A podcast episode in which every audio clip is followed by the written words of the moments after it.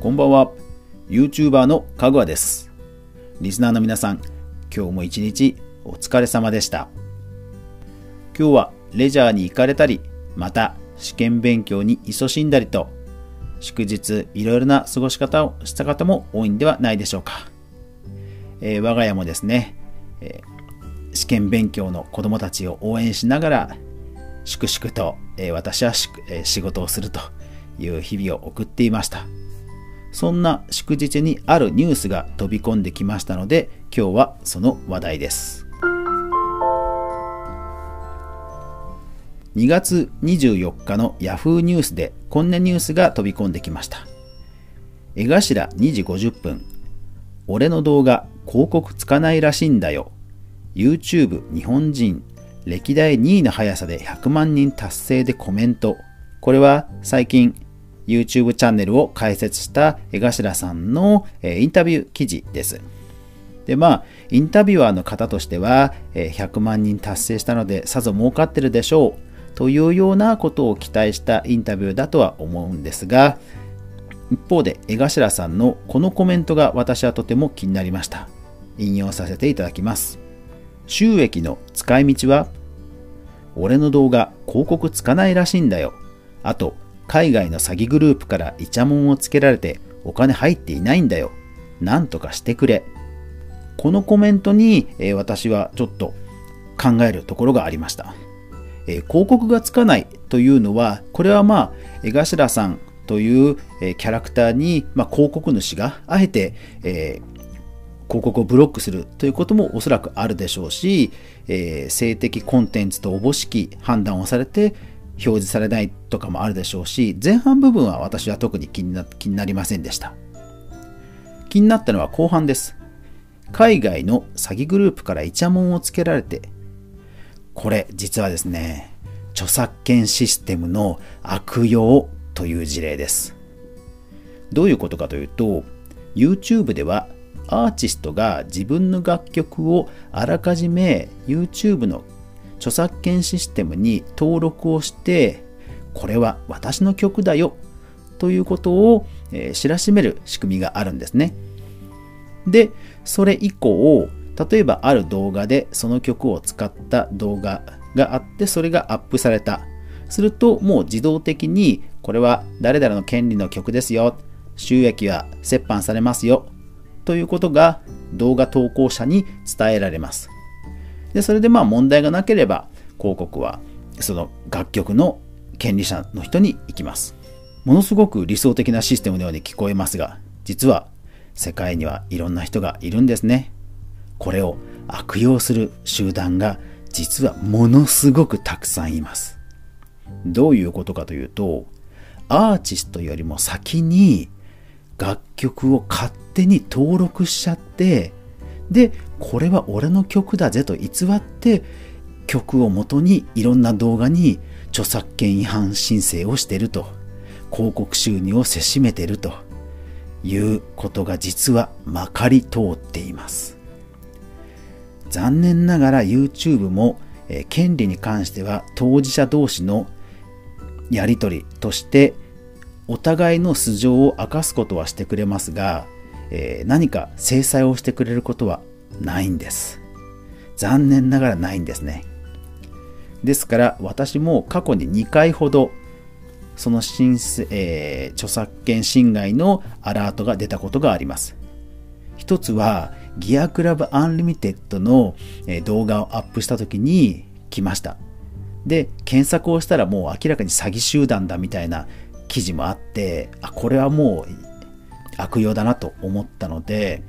異議申し立てをしました。もちろん Gear.Club Unlimited のゲーム開発メーカーさんにも問い合わせてちゃんと権利が私たちのところにあるというのを確認した上で、えー異議申し立てをしました。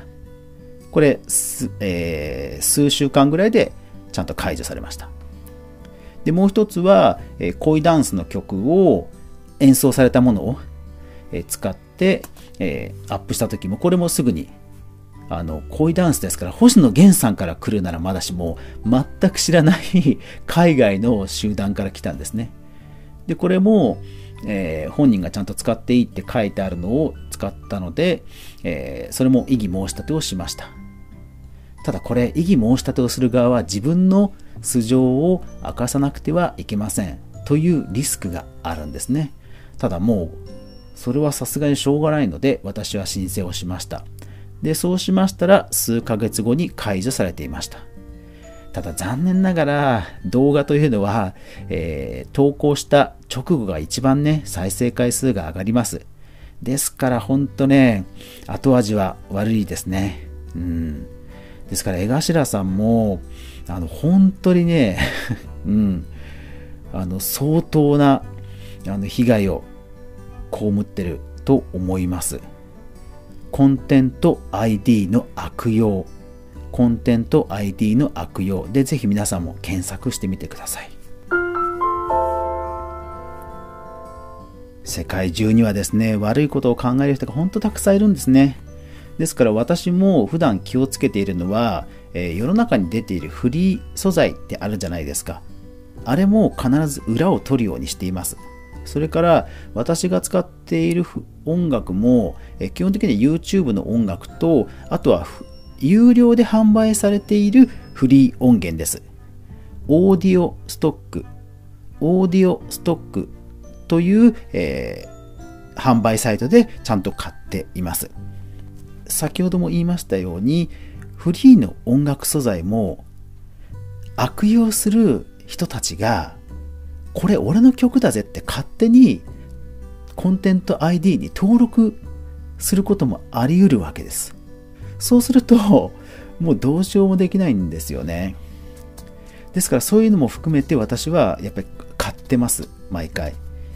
で、え、えそんな怖いのと思われるかもしれませんが、えー、ですからフリー音源を公開するアーティストの方も、えー、コンテント ID をちゃんと登録代行してくれるサイトや、えー、音楽ポータルサイトに登録するのがおすすめです。えー、確か iTunes とか Apple とかにも配信している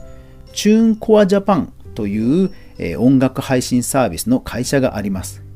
ここに例えば自分の楽曲を販売したいですよというふうにアーティスト登録して、そして作品をアップロードすると、もうこちらは自動的に YouTube のコンテンツ収益化サービスをちゃんと登録してくれるんですね。ですから自分の楽曲が勝手に使われたとしても、え YouTube の動画の広告収益を手にすることができるという仕組みです。先ほどのオーディオストックさんも、えそういう仕組みをちゃんと実装しています。フリーの素材もね、ほんとね、今注意しないとトラップがたくさんあるんですよね。一方で、あの、そういう著作権侵害が怖くて作品作りが萎縮しちゃうというのも、まあ、やっぱり気をつけたいんですよね。先ほど私は江頭さんの記事で引用という言い方をしましたが人の著作物であったとしても、えー、引用といって、まあ、必要性があって全体のごく一部であるという場合には単純に複製そのまま使うことはこれは認められています。これは特に許可を取る必要はありません。ただ必要性がある場合のみです。例えば、うまく言葉では説明できない。だけど動画のこの動きで、ほら、ここのジャンプの時にちゃんと足を、えー、膝に、えー、地面につけて、そしてゆっくりやってるでしょみたいなことを、例えば動画で説明した方が分かりやすいという場合には、そのシーンだけを切り取って、えー、引用して説明する場合には、それはもう認められています。実は、あと、アイデアは実は著作物ではありません。よくこうね、新しいアニメ作品が出てきた時に、これは何かのパクリだなんていうことを、えー、言うコメントも散見する時がありますけども、例えばアイデアというのは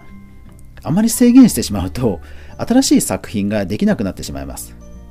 例えば、えー、女の子2人の女の子2人組がバトルをする、えアニメを作ったらそれプリキュアのパクリだって言ったらそれはもうちょっとね新しい作品もう二度と生まれないことになっちゃいますよねですからデザインが似てるですとかにあの本当に細部が似れば似るほどもちろん著作権違反の、えー可能性は高まるんですが単純なアイデアというのは実は、えー、著作物ではないのでオマージュしてもいいということにはなっています。でこの辺すごく奥深いので興味がある方は、えー、著作権侵害、えー、福井先生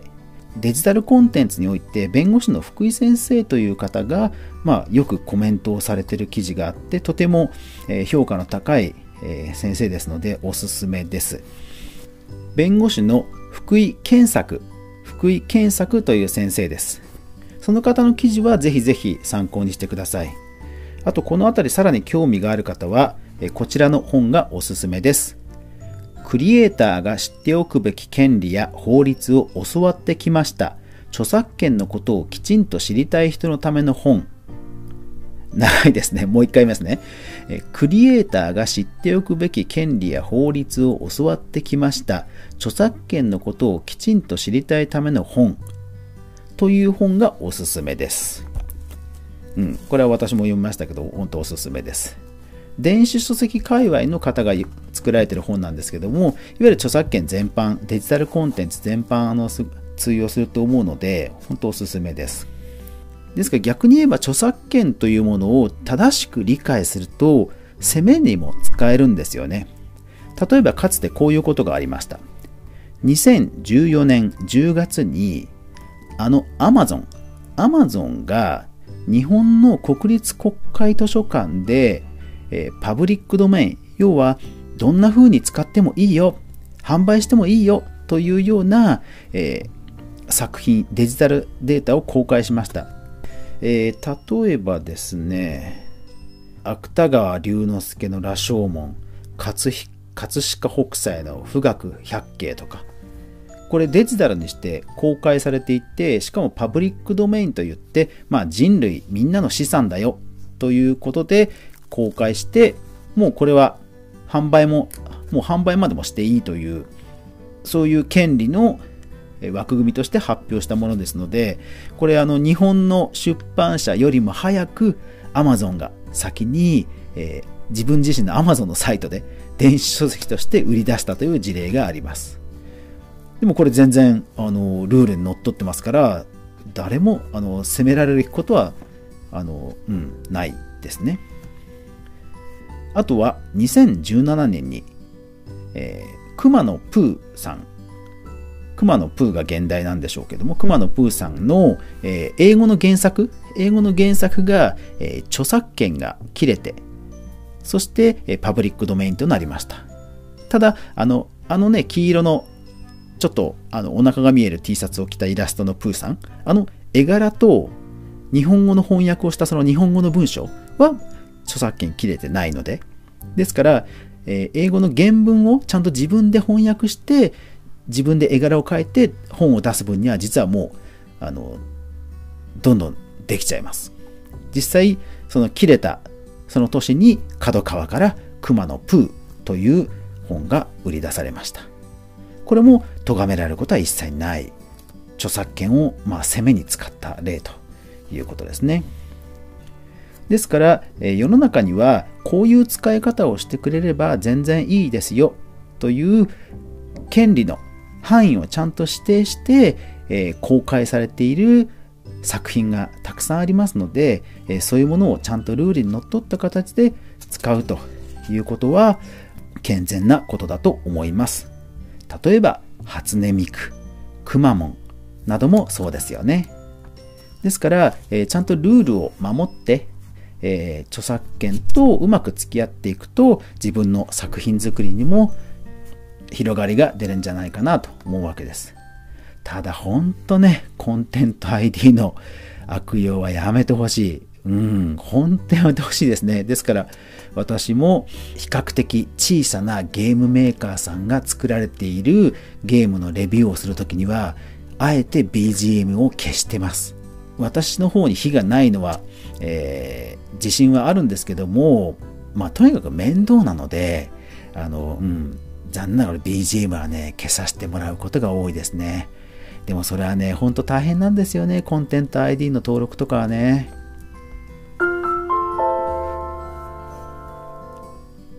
はい。というわけで今日は著作権に関わる話でした。まあ、若干、えー、固めな話になってしまいましたが、えー、皆さんちょっと週の月曜から重てえなと思われたかもしれませんが、えー、すいません、熱いうちに、えー、番組として配信させていただきました。